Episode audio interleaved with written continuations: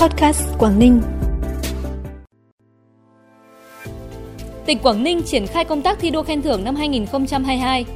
Bí thư huyện ủy Nguyễn Việt Dũng được bầu giữ chức Chủ tịch Ủy ban nhân dân huyện Cô Tô.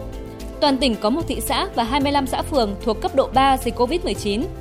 Di rời thành công quả bom nặng gần 230 kg tại thành phố Uông Bí là những tin tức đáng chú ý sẽ có trong bản tin tối nay ngày 4 tháng 1 năm 2022.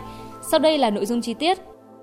Thưa quý vị và các bạn, phát biểu chỉ đạo tại hội nghị tổng kết công tác thi đua khen thưởng năm 2021 và triển khai nhiệm vụ năm 2022, đồng chí Nguyễn Xuân Ký, Bí thư tỉnh ủy, Chủ tịch Hội đồng nhân dân tỉnh đề nghị trong năm 2022 các cấp ngành địa phương cần tập trung thi đua chung sức đồng lòng, kiên trì thực hiện có hiệu quả các biện pháp phòng chống dịch, chủ động tích cực, linh hoạt, thích ứng an toàn, kiểm soát hiệu quả dịch bệnh COVID-19, tập trung xây dựng đội ngũ cán bộ các cấp, nhất là cán bộ lãnh đạo quản lý và người đứng đầu có đủ phẩm chất năng lực, uy tín ngang tầm nhiệm vụ, đáp ứng yêu cầu của giai đoạn mới, kiên trì thi đua đổi mới mô hình tăng trưởng, cơ cấu lại nền kinh tế gắn với chuyển đổi phương thức phát triển từ nâu sang xanh, nâng cao năng suất chất lượng, hiệu quả, tính tự chủ, khả năng thích ứng, sức cạnh tranh của nền kinh tế theo hướng bền vững, dựa vào ba trụ cột thiên nhiên, con người và văn hóa, kết hợp chặt chẽ công nghiệp dịch vụ với nông nghiệp, Đồng chí Bí thư tỉnh ủy cũng đề nghị các địa phương, cơ quan đơn vị cần tiến hành thường xuyên liên tục, sâu rộng, thực chất các phong trào thi đua, bám sát thực tiễn, coi trọng chất lượng và hiệu quả, góp phần thực hiện thắng lợi nhiệm vụ năm 2022 và của cả giai đoạn 2020-2025 với mục tiêu cao nhất là mang lại cho nhân dân được hưởng cuộc sống an toàn, bình yên, ấm no và hạnh phúc, xây dựng Quảng Ninh là tỉnh kiểu mẫu, ngày càng giàu đẹp, văn minh và hiện đại. Tại cuộc họp ra ban tuần để nghe và cho ý kiến tình hình phòng chống dịch COVID-19 tuần qua và nhiệm vụ triển khai thực hiện thời gian tới, đồng chí Nguyễn Xuân Ký, Bí thư tỉnh ủy, Chủ tịch Hội đồng Nhân dân tỉnh yêu cầu hàng ngày phải đánh giá cấp độ dịch từ cấp xã đến cấp huyện, cấp tỉnh để giảm tốc độ lây, phát sinh, gia tăng ca F0 hàng ngày dưới mức trung bình cả nước. Tiếp tục chủ động xét nghiệm tầm soát để phát hiện sớm, bóc tách sớm các ca bệnh, thu gọn quy mô các ổ dịch, Quản lý chặt chẽ, bảo vệ trọng điểm nhóm có nguy cơ mắc COVID-19, trẻ em dưới 12 tuổi, người già có bệnh nền chưa tiêm vaccine. Tổ chức phân loại nguy cơ người nhiễm COVID-19 để có định hướng xử trí, cách ly điều trị phù hợp với tình hình. Tiếp tục tổ chức tiêm vét cho đối tượng trên 12 tuổi có chỉ định tiêm nhưng chưa tiêm, nhất là người cao tuổi có bệnh lý nền, đẩy nhanh tiến độ tiêm mũi 3, mũi tăng cường cho người dân từ 18 tuổi trở lên có chỉ định tiêm, phấn đấu hoàn thành trước ngày 17 tháng 1 siết chặt các biện pháp theo dõi, quản lý sức khỏe cộng đồng, thực hiện nghiêm quy định 5K, quét mã QR, khai báo y tế, quản lý chặt chẽ các trường hợp có biểu hiện ho, sốt, khó thở tại cộng đồng. Quản lý chặt chẽ nhân khẩu, hộ khẩu, cư trú, lưu trú, đi lại của nhân dân, kiên quyết không để dịch bệnh xâm nhập vào các cơ sở phúc lợi, trại dưỡng lão, trung tâm chăm sóc người có công, bệnh viện sức khỏe tâm thần, các trại giam, tạm giam, nhà tạm giữ, cơ sở cai nghiện ma túy, kiểm soát chặt chẽ việc tổ chức các sự kiện cuối năm của tất cả các cơ quan, địa phương, đơn vị. Nếu để thành ổ dịch, lây lan nhiều ca lây nhiễm, xử lý nghiêm trách nhiệm người đứng đầu. Phát biểu tại lễ trao quyết định nghỉ hưu theo chế độ cho đồng chí Nguyễn Thị Thu Hà, Phó trưởng ban thường trực Ban dân vận tỉnh ủy sáng nay, đồng chí Ngô Hoàng Ngân, Phó Bí thư thường trực tỉnh ủy, trưởng đoàn đại biểu Quốc hội tỉnh đánh giá cao những đóng góp tích cực cho sự phát triển chung của tỉnh trong hơn 30 năm công tác của đồng chí Nguyễn Thị Thu Hà. Đồng chí mong muốn sau khi về nghỉ hưu theo chế độ, đồng chí Nguyễn Thị Thu Hà với kinh nghiệm, trình độ cũng như trách nhiệm của một đảng viên sẽ tiếp tục có những đóng góp vào hoạt động của ban dân vận cũng như tại khu dân cư.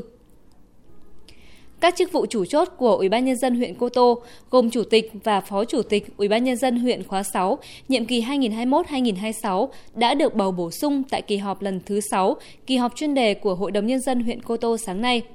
Tại kỳ họp, ông Nguyễn Việt Dũng, tỉnh ủy viên, bí thư huyện ủy Cô Tô đã trúng cử chức danh chủ tịch Ủy ban nhân dân huyện Cô Tô khóa 6, nhiệm kỳ 2021-2026 và ông Đỗ Huy Thông, ủy viên ban chấp hành Đảng bộ huyện, được bầu giữ chức phó chủ tịch Ủy ban nhân dân huyện Cô Tô với tỷ lệ phiếu bầu 100%.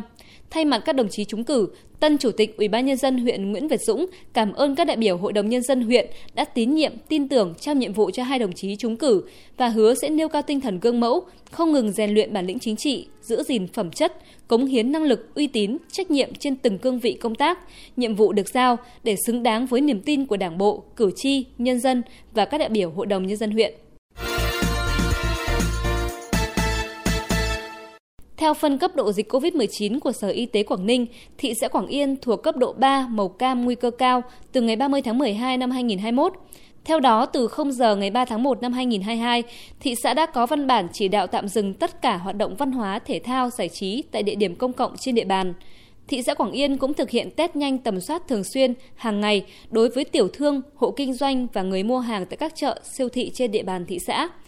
Kiểm soát chặt chẽ việc vận chuyển, đưa đón công nhân ra vào thị xã hàng ngày. Ngành giáo dục thị xã triển khai học trực tuyến đối với các trường học, cơ sở giáo dục đến khi có thông báo mới. Ngoài thị xã Quảng Yên, Quảng Ninh còn có thành phố Uông Bí và thị xã Đông Triều đang thuộc cấp độ 2, màu vàng, nguy cơ trung bình. Ở quy mô cấp xã, phường, thị trấn, Quảng Ninh ghi nhận 25 địa phương có dịch ở cấp độ 3, số địa phương cấp độ 2 là 19 và 133 địa phương cấp độ 1. Một quả bom nặng gần 230 kg đã được lực lượng công binh, Bộ Chỉ huy quân sự tỉnh Quảng Ninh xử lý, di rời thành công vào sáng nay tại thành phố Uông Bí. Trước đó, vào chiều mùng 3 tháng 1, trong khi san gạt mặt bằng để trồng rừng, người dân khu Miếu Thán, phường Vàng Danh, thành phố Uông Bí, tỉnh Quảng Ninh đã phát hiện một quả bom có đường kính thân khoảng 0,3 m, chiều dài 1,5 m. Sau khi nhận được tin báo, Bộ Chỉ huy quân sự tỉnh Quảng Ninh đã điều động lực lượng công binh đến hiện trường khảo sát, đánh giá mức độ nguy hiểm và tổ chức di rời quả bom thành công, đảm bảo an toàn tuyệt đối. Trong buổi sáng ngày 4 tháng 1, khu vực Bến Đoan, phường Hồng Gai, thành phố Hạ Long, Quảng Ninh xuất hiện từng mảng rác lớn trôi nổi kéo dài ở khu vực ven bờ. Theo đại diện Ủy ban nhân dân phường Hồng Gai, hiện tượng rác động nổi trên mặt biển tại đây là do thủy triều tại khu vực Vịnh Cửa Lục tạo thành xoáy nước, hút rác nổi lênh đênh trên biển, tụ lại thành các mảng lớn, di chuyển theo lạch nước trên mặt biển. Ủy ban nhân dân phường Hồng Gai sẽ phối hợp với ban quản lý các dịch vụ công ích thành phố Hạ Long và ban quản lý Vịnh để khẩn trương tiến hành kiểm tra, thu gom rác trên biển. Ngày 4 tháng 1, Trung tâm Kiểm soát Bệnh tật tỉnh Hải Dương CDC Hải Dương cho biết, tại Hải Dương đã xuất hiện ca mắc biến chủng Omicron là bệnh nhân nữ người Việt từ Ukraine nhập cảnh vào Việt Nam qua sân bay Vân Đồn, Quảng Ninh. Theo kết quả giải trình tự gen của Viện Vệ sinh Dịch tễ Trung ương, mẫu bệnh phẩm của nữ bệnh nhân trên dương tính với SARS-CoV-2 biến chủng Omicron.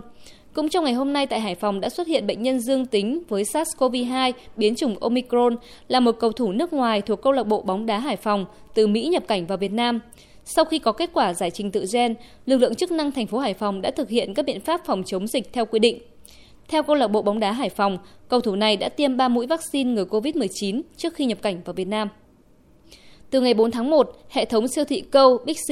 Tops Market và Go thuộc tập đoàn Central Retail sẽ triển khai chương trình đồng hành cùng nông dân, trong đó đẩy mạnh tiêu thụ trái thanh long. Trong chương trình này, trái thanh long sẽ được Central Retail thu mua trực tiếp từ hộ nông dân và hợp tác xã và vận chuyển nhanh chóng đến các hệ thống phân phối của tập đoàn này. Về giá, tập đoàn này cho biết giá bán ngày 4 tháng 1, thanh long ruột đỏ tại Go Big C miền Nam chỉ 12.900 đồng một kg, trong khi tại khu vực Hà Nội là 15.900 đồng một kg.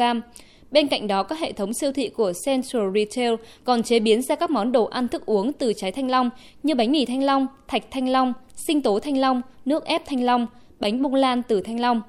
Dự kiến ngay trong tuần đầu tiên áp dụng chương trình, các siêu thị sẽ tiêu thụ khoảng 20 tấn thanh long và sẽ nâng dần sản lượng tiêu thụ căn cứ vào sức mua đang tăng mạnh từng ngày dịp cuối năm. Israel đã chính thức cho phép tiêm vaccine COVID-19 liều thứ tư cho người trên 60 tuổi và các nhân viên y tế. Trong đợt tiêm chủng này, Israel sẽ còn mở rộng chiến dịch thử nghiệm tiêm mũi 4 bằng một loại vaccine của hãng Moderna khác với ba mũi trước nhằm đánh giá hiệu quả chống lại biến thể Omicron. Việc thử nghiệm còn nhằm đánh giá tác dụng của việc sử dụng kết hợp các loại vaccine khác nhau trên cùng một bệnh nhân. Hiện Israel đang tiếp tục mở rộng chiến dịch tiêm chủng trong bối cảnh biến thể Omicron đang gây ra làn sóng lây nhiễm mạnh tại nước này với gần 5.000 ca một ngày. Thông tin vừa rồi đã khép lại bản tin tối nay. Xin kính chào tạm biệt và hẹn gặp lại.